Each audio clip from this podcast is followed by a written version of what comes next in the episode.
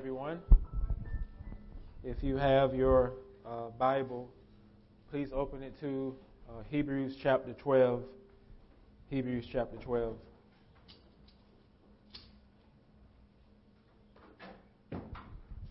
The internet is filled with a lot of information. And I'm sure most of you like, that's good, Captain Obvious. But some of that information is useful, some of it is useless. And when you come across some useful information that speaks to your interests, that speaks to your lifestyle or your situation, you usually bookmark that website. I know I do. You bookmark that website because you want to be able to get to that information easily when you need it. Whenever you need to go and read that website or get the information, you want to be able to pull down that bookmark and click on it without much surfing on the web.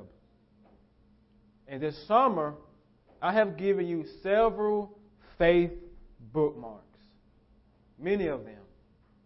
Bookmarks that I hope you will continue to go back to. Each of these bookmarks are intended to help you embrace the fatherhood of God. Each and every one of them. Please understand that, that God's fatherhood is important. Very, very important for your walk. As J.I. Packer says, I already I've read this quote before, but I love it. He says, if you want to judge how well a person understands Christianity, find out how much he makes of the thought of being God's child and having God as his father. If this is not the thought that prompts and controls his worship, prayers, his whole outlook on life, it means he doesn't understand Christianity very well at all.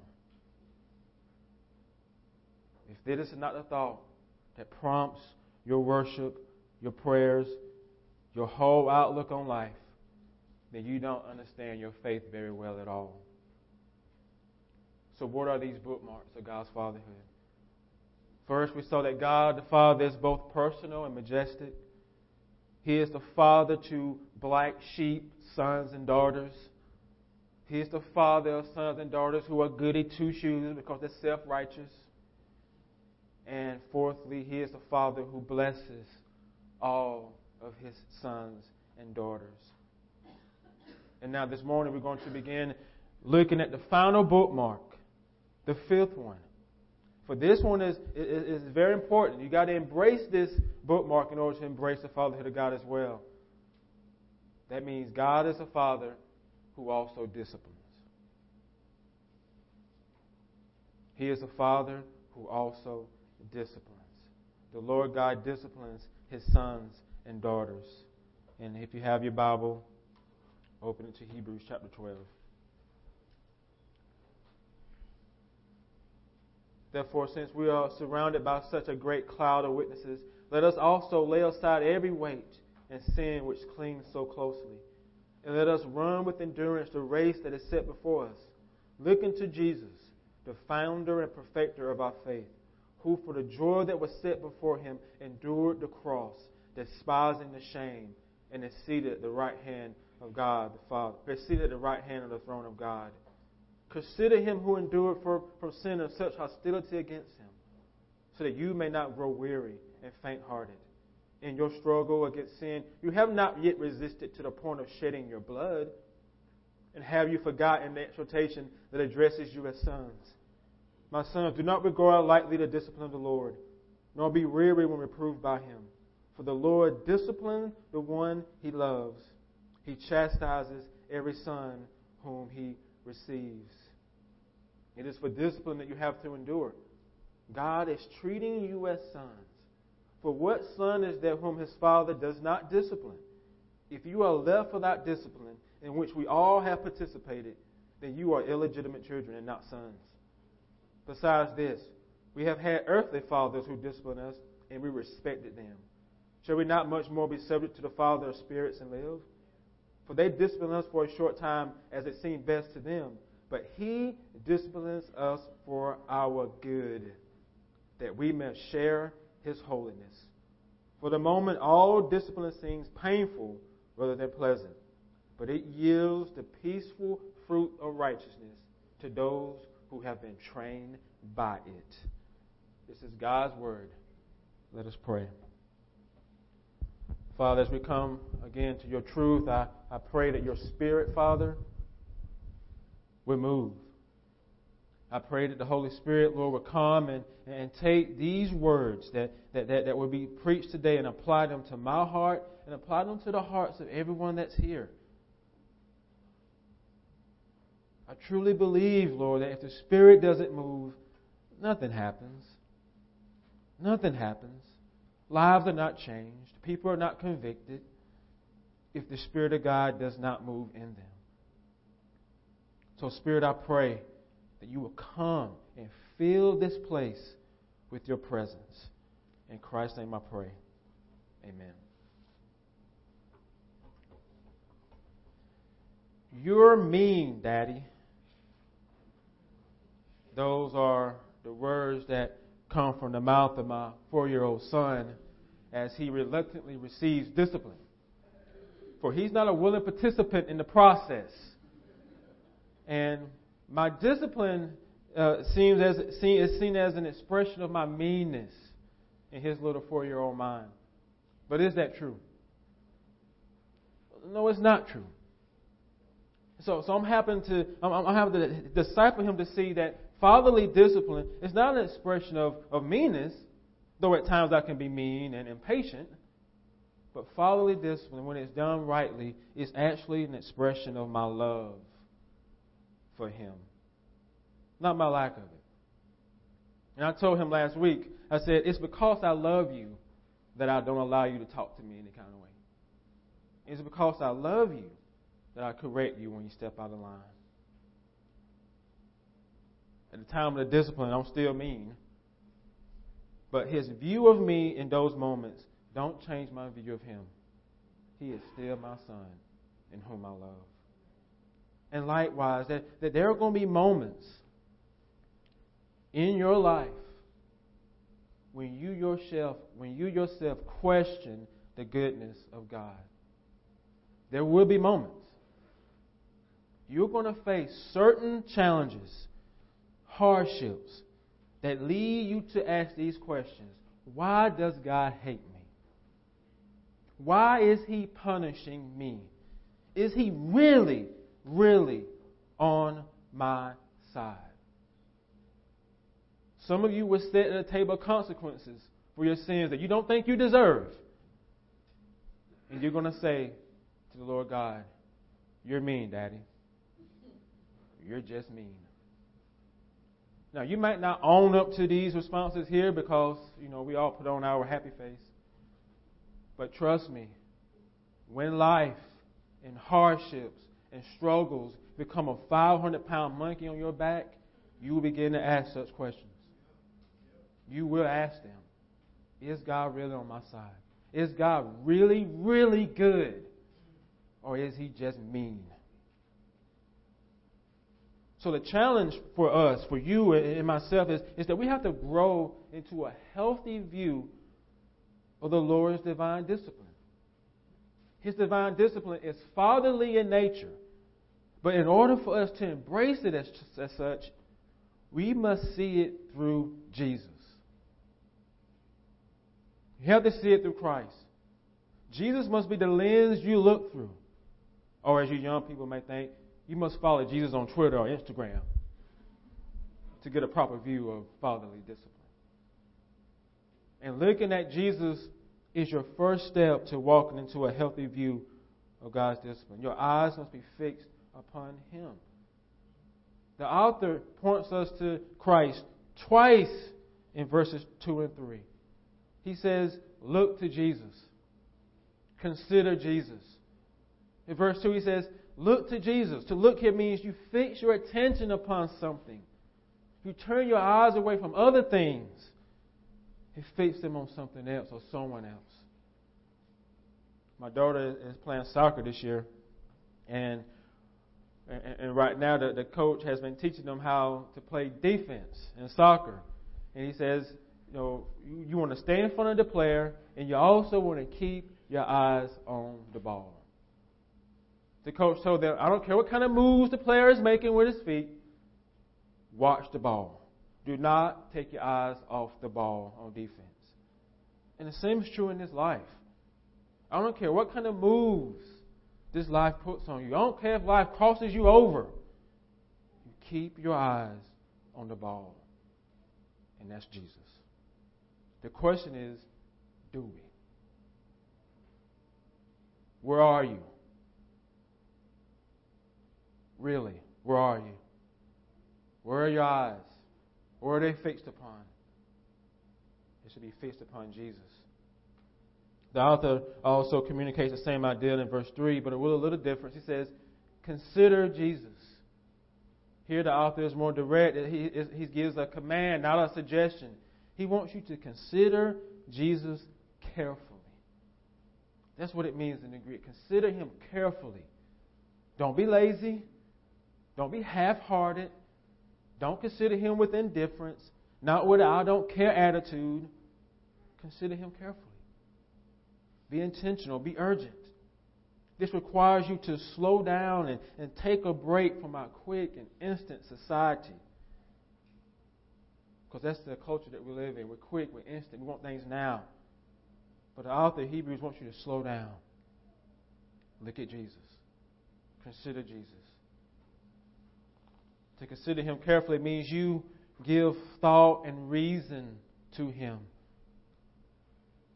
Question Does an impulse buyer give careful thought before they buy anything? Do they think about it? No, they just go buy. Don't approach that Jesus that way. Look at him carefully. Consider him carefully. The author wants you to consider him and to look at him with both your heart and your mind. He wants both of them to be fully engaged. Now, why Jesus? Why does he want you to look at Jesus? And what's the big deal? In verse 2, he tells us Jesus is the author and perfecter of our faith. Who else are you going to look at? It means Jesus is the way, the truth, and the life, and apart from Him, you can't have faith. Apart from Jesus, you can't be in the right relationship with God. Without Jesus, there's no hope for salvation. There's no passageway into heaven apart from Him. Everything about Christianity, everything about our faith is permanently cemented in who Jesus is and what Jesus has done. Everything. Everything is cemented in Him. And the author tells us this in in the first chapter of the book. He says, Long ago, at many times, in many ways, God spoke to our fathers by the prophets. But in these last days, He has spoken to us by who? His Son. That is Jesus, whom He appointed heir of all things, through whom also He created the world. Jesus is the radiance of the glory of God, the exact imprint of His nature. Jesus upholds the universe by the word of His power. I should have some amens right now. I don't know why I'm not having any amens right now. And after making purifications for sins, Jesus sat down at the right hand of Majesty on high, having become as, as more superior to the angels, and a name that has that is that the name that he has is above their name. Do you see Jesus? Are you looking at him? Are you considering him? God the Father has, has exalted him and bestowed upon him the name that is above every name. The name that is above every name. So that the name of Jesus every knee shall bow in heaven and on earth and everything under earth. And every tongue shall confess that Jesus Christ is Lord. So the question is have you surrendered your life to Jesus? If not, you can. And if you have, continue to keep your eyes fixed upon Him. Jesus is superior to all. He's the beginning and the end. He is the author and perfecter of our faith. Who struggles with DWI? Have you ever heard of that before? DWI.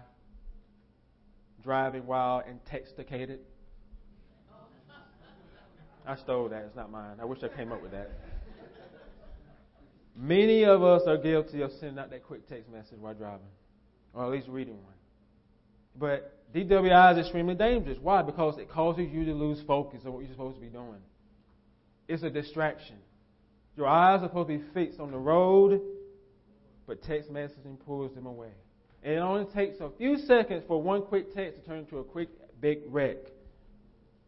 And in your walk with Jesus, there are going to be people, there are going to be places, there are going to be things that takes your eyes away from Him. And some of you may be there right now. Certain addictions, certain sin struggles. And just like DWI, you're going to get distracted. You're going to lose focus. Your eyes will be pulled away. You're going to be tempted to live life without Jesus. And when Jesus is not in the equation of your life, it's hard to make sense of this life as a believer. Particularly when it comes to your trials and hardships. Particularly when it comes to God's fatherly discipline. If you're living life right now without Jesus, when life gets hard for you, you're not going to understand it. You're not going to have answers. You're going to say things like, God is hating me. God is a hater. God is being mean. Why is he punishing me? Why can't I get ahead? That's what you would say.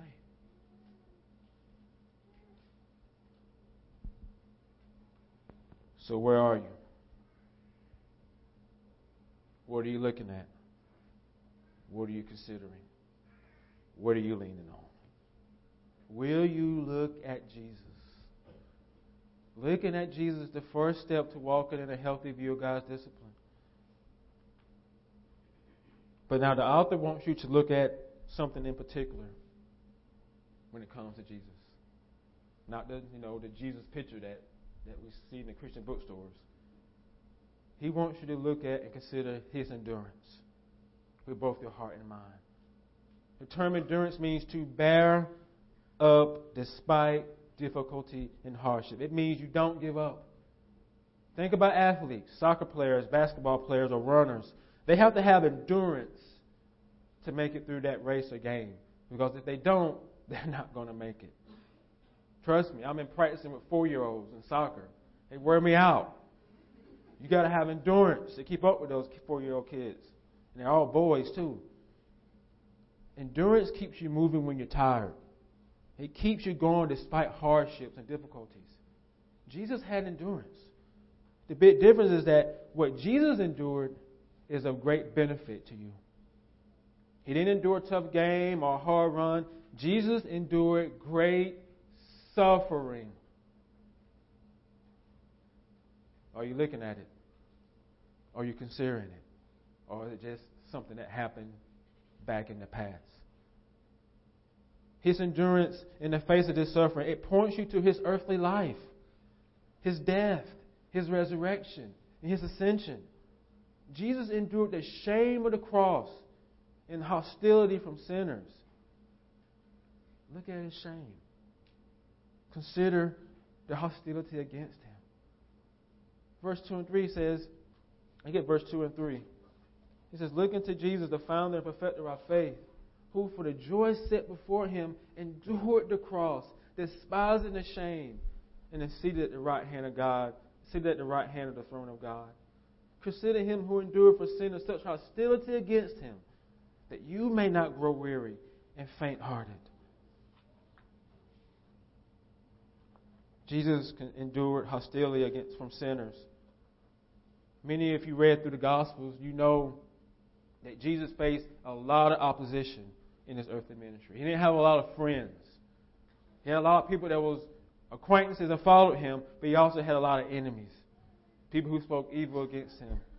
And the gospel tells us that, that Jesus came to this came to his own people and they did not receive him. He came to his own, and his own rejected him. They were hostile toward him. He was despised by men. He was oppressed, beaten, afflicted. And yet, through all that suffering, he endured it. He continued with his mission despite the insults, the rejection, the criticism, the persecution. In Jesus' final hours on earth, did you know that he was betrayed by one of his disciples? The disciple who was with him the whole time in his earthly ministry, he betrayed Jesus. And he betrayed him with a kiss. Not the type of kiss you think about, Madison. He betrayed him with a kiss. He betrayed him with a kiss. It says Judas betrayed Jesus with a kiss. And he was arrested by a band of soldiers and the officers of the Jews. And they led him to the high priest. They took Jesus to this council. He was on trial. If you know someone that got a bogus trial, Jesus knows what it's like to get a bogus trial. He knows what it's like to have charges thrown against you that was made up. Oh, he knows. He knows how to be the, how the justice system against you. He knows what it's like to have your friends abandon you when you need them. To say, I'm not with him. Oh no, I'm not with that guy. He knows what it's like to be alone. And he knows what it's like to, to be beaten. He knows what it's like to, to stand before a group of people and to say, crucify him, knowing he didn't do anything wrong. He knows what it's like to see a guilty man be set free while he goes to a cross and did nothing wrong. He knows. I mean, we know that in the end, that trial that Jesus went through, it didn't go his way. He was sentenced to death by crucifixion. Death by crucifixion. A shameful death. And Jesus' enemies thought they had won. They thought they had got over. They thought they had defeated him. But his death, his death was part of the plan. It was part of his mission.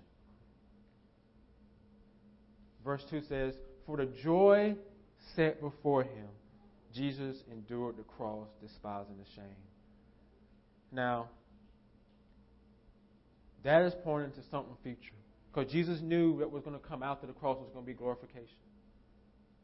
And verse 2, 2 points us to the bigger picture. Verse 3 focuses on humanity's role, but verse 2 is pointing us to the big picture, showing us that God the Father had a role in Jesus' suffering. It was not just by accident. Hebrews 2:10 says, "For it was fitting for him, for whom and by whom all things exist, in bringing many sons to glory, should make the founder of their salvation perfect through suffering." That's Jesus. Jesus fulfilled the Father's plan for dealing with your sins. Again, look at Jesus. Consider Jesus. Deuteronomy 21 23 says, Cursed is anyone that hangs on a tree. Jesus hung on a tree. He hung on a tree. And on that tree, he took the curse upon himself. He took the shame upon himself. And please know, this curse and this shame is what comes from your sins. Your sins. Your real sins. Your addictions. Your pride. Your self righteousness. Your idols. All he bore on the cross was for you. For you. Jesus paid the penalty for it all. So again, I tell you, look at Jesus. Consider Jesus. You see, Jesus was not sentenced to death. So you can read through the Gospels and think he was just sentenced to death. He was sentenced to die. No, Jesus was offered up as a sacrifice. And he willingly offered himself up. Remember what he said? No one takes my life from me. I lay it down, and I got the power to take it up again. So please know, he sacrificed himself for you. Because no, that cross was meant for you. That shame was meant for you. That curse was meant for you. But Jesus was your substitute. And again, I should have some amens. He was his, your substitute. Your sacrificial substitute who dies in your place to set you free from sin. And not just that, he takes away God's wrath from you. He takes it away. Because you need to realize if you're lost in your sins, you're God's enemy. I don't care how good you are. I don't care how good your life looks. If you're lost in your sins, you're God's enemy and you're under his wrath. And in the end, if you don't have faith in Christ, you're going to, you're, you're going to be convicted, sentenced to death. I ain't trying to scare anybody. I'm just preaching you the truth. But Jesus came to set you free. But the question is, will you come? And you won't come until the Holy Spirit draws you in. Because remember, Jesus died for enemies. He did not die for friends.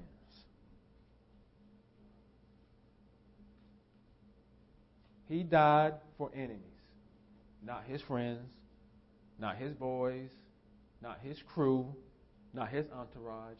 He died for his enemies. Look at Jesus. Do you see him differently now? Do you consider him differently now?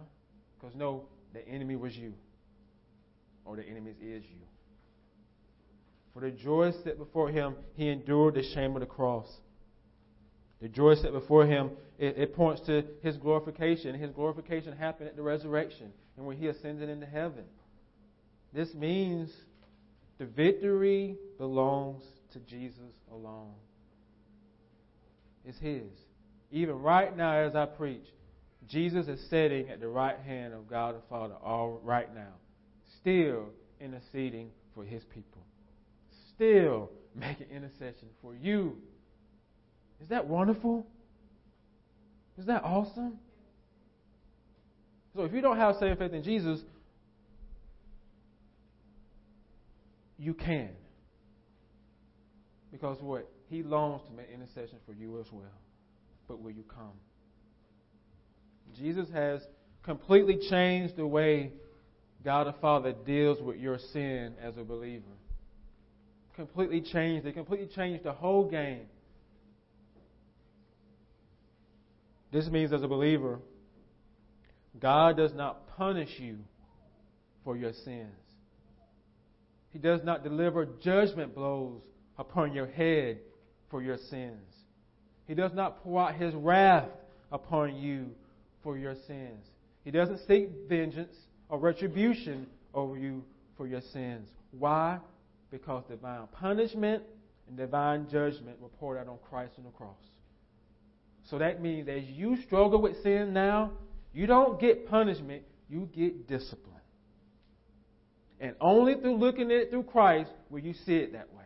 Because if Jesus is not in the equation, all you see is God is punishing me. God is hating on me. God is judging me. But if you see it through Christ, you know He already punished Christ for my sins.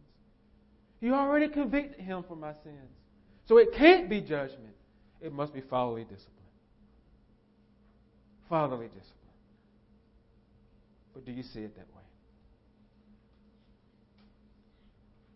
Samuel Bolton says Christ endured the great shower of wrath, the blight and dismal hours of, of displeasure of sin, that which falls upon us, and that which falls upon us is a sunshine shower, warmth with wet, wet with the warmth of His love to make us fruitful and humble.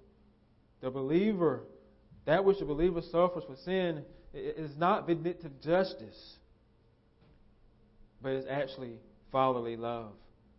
It's medicine, not punishment. It's chastisement, not sentence. It's correction, not condemnation. Think about that.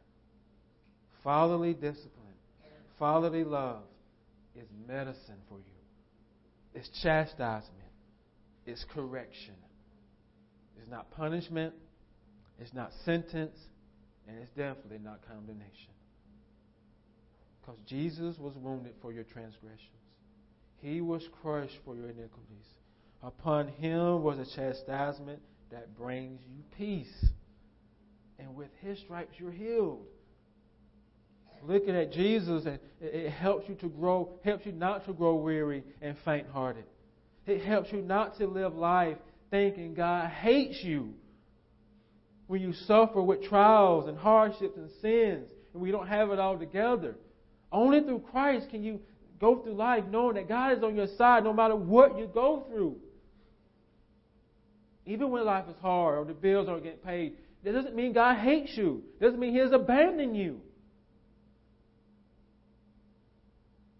Looking at Christ helps you not to live thinking God is punishing you because you have to deal with tough consequences for your sins.